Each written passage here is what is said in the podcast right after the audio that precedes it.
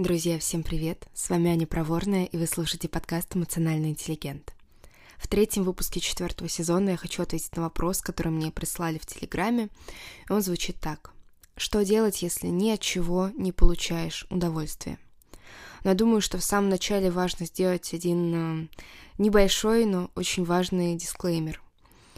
Я не ставлю перед собой задачу осветить все возможные причины той или иной проблемы и все возможные способы ее решения. Потому что в таком случае я просто буду чувствовать на себе большую ответственность а, в плане того, что я должна давать фидбэк и как-то, возможно, направлять дополнительными вопросами и помогать э, понять тему получше, если в ней что-то непонятно.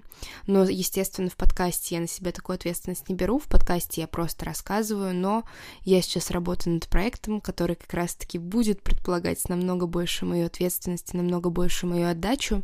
Пока что я не могу раскрывать какие-то детали, потому что их нет, но вы можете следить за развитием событий в моем телеграм-канале, ссылка в описании этого выпуска, и там уже есть первый пост. Кстати, вы можете мне очень помочь с этим проектом, так что заранее спасибо. Мне по-своему тоже очень близка проблема отсутствия удовольствия, и началась она с того, что я стала делать то, что приносит мне огромное количество удовольствия. А, я имею в виду свою работу, свою работу с клиентами э, и интеллигента.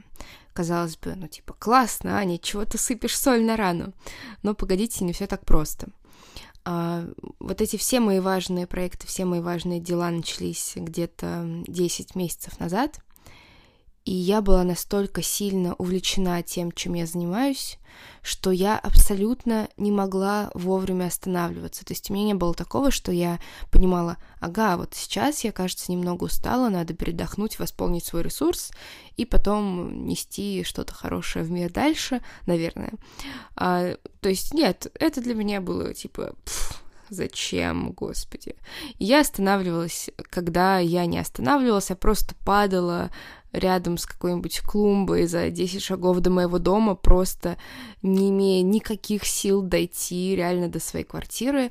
И у меня действительно были моменты, когда усталость эм, была очень-очень сильной, почти крайне сильной, я бы сказала. И получалось так, что когда я все-таки вот падала и соответственно, останавливалась, я спрашивала себя, так, отлично, господи, у меня есть остановка, значит что? Значит, надо получить от нее удовольствие, надо, не знаю, эм, пойти на свидание с собой, прекрасно провести день, насладиться этим моментом и я ненавидела абсолютно все, что происходило вокруг меня, меня бесило все, и больше всего меня бесило то, что что бы я ни пыталась делать, мне ничего не нравилось, мне ничего не хотелось и ничего не доставляло никакого удовольствия. И потом обычно происходило так, что я там, не знаю, просто лежала на диване, как маленькая бревнышко, и там так или иначе мне хотя бы чуть-чуть мой физический ресурс восстанавливался, и я снова куда-то бежала. И, естественно, эта усталость, она стала накапливаться. И мой общий такой фон психологический тоже стал снижаться, снижаться. Мне становилось тяжелее, мне становилось эм, как-то грустнее, что ли, постоянно. И где-то несколько месяцев назад я поняла, что все так больше не может продолжаться. Это конец, надо что-то менять, надо понять, что со мной конкретно происходит и как я могу на это повлиять. Происходило со мной вот что. Вернемся к тому моменту, когда я вынужденно останавливалась э, из-за падения где-нибудь в соседней клумбе рядом с домом, не дойдя три шага. В такие моменты я себя спрашивала, так, как я могу сейчас о себе позаботиться? Казалось бы, М, какая отличная стратегия, забота о себе, это же так здорово. Но, смотрите, это на самом деле была ложная забота о себе, потому что это была такая забота о себе, которая не про то, чтобы как-то сделать тебе хорошо, а про то, чтобы ты хотя бы, ну, просто не умер. Она говорила, ну, давай мы что-нибудь сделаем, ну, ты, пожалуйста, ну, не умри, пожалуйста, ведь если ты умрешь, то что?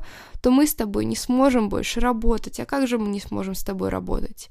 То есть это такая своеобразная реанимация. И, естественно, если у тебя нет совсем ресурса, то самое лучшее, что ты можешь сделать, это его хоть как-то до какого-то жизнеспособного э, уровня восстановить, и, ну, потом уже что-то, может быть, с этим делать. То есть, когда у тебя совсем нет ресурса, очень сложно получать удовольствие, потому что на это тоже нужен своего рода ресурс на самом деле.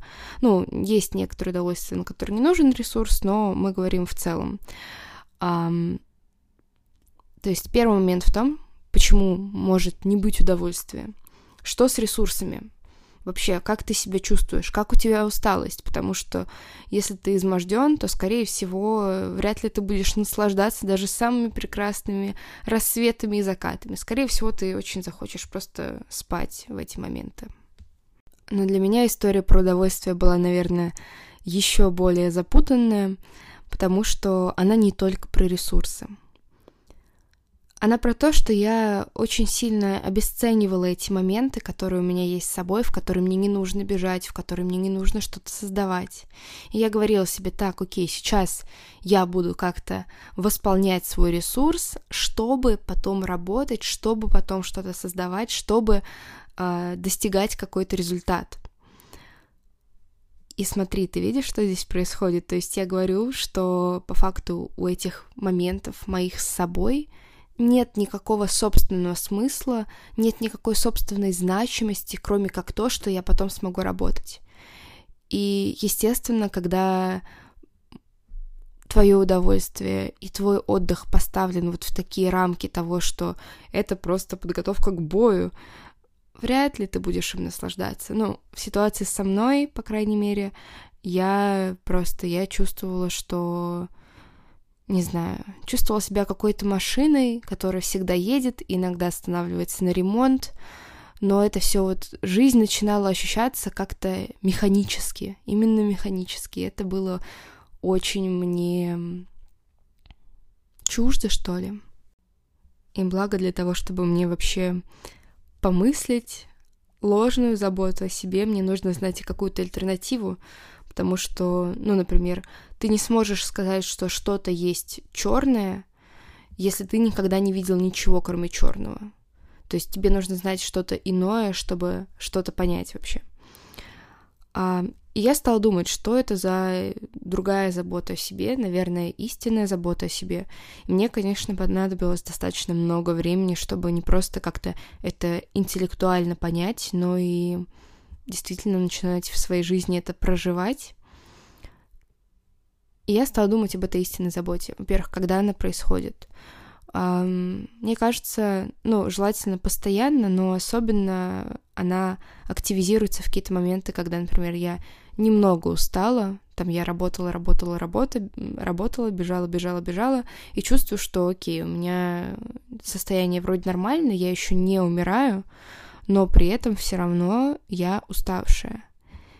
И вот эта способность позаботиться о себе и сделать себе хорошо, и сделать паузу, не когда это какая-то крайняя ситуация, и я там, если еще день или два или три поработаю без отдыха, я не умру, но я позабочусь о себе вовремя, потому что я хочу сделать себе хорошо, а не просто, чтобы я выжила.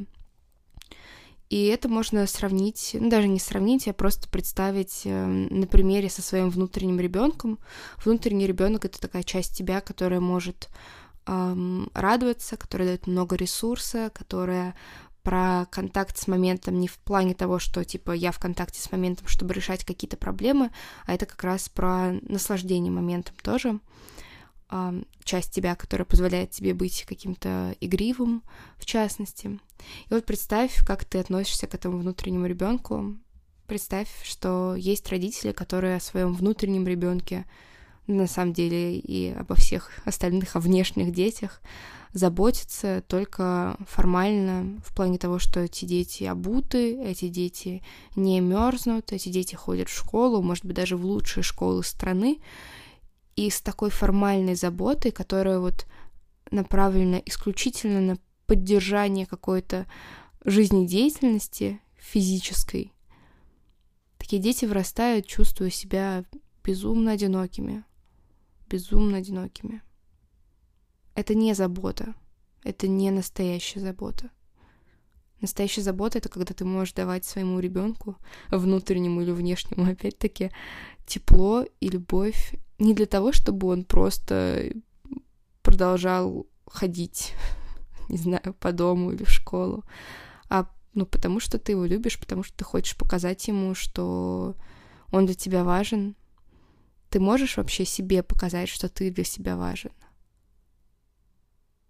Как ты можешь это сделать? Мне кажется, я на прошлой неделе очень отчетливо смогла такую истинную заботу прочувствовать, потому что я сидела в понедельник, писала подкаст, этот выпуск, кстати, и у меня все не получалось, у меня все не писалось. Я переписывала кусочки одни и те же по 300 тысяч раз, и они уже выходили какими-то какими-то неживыми, какими-то пустыми. Я уже не понимала, какие слова я говорю.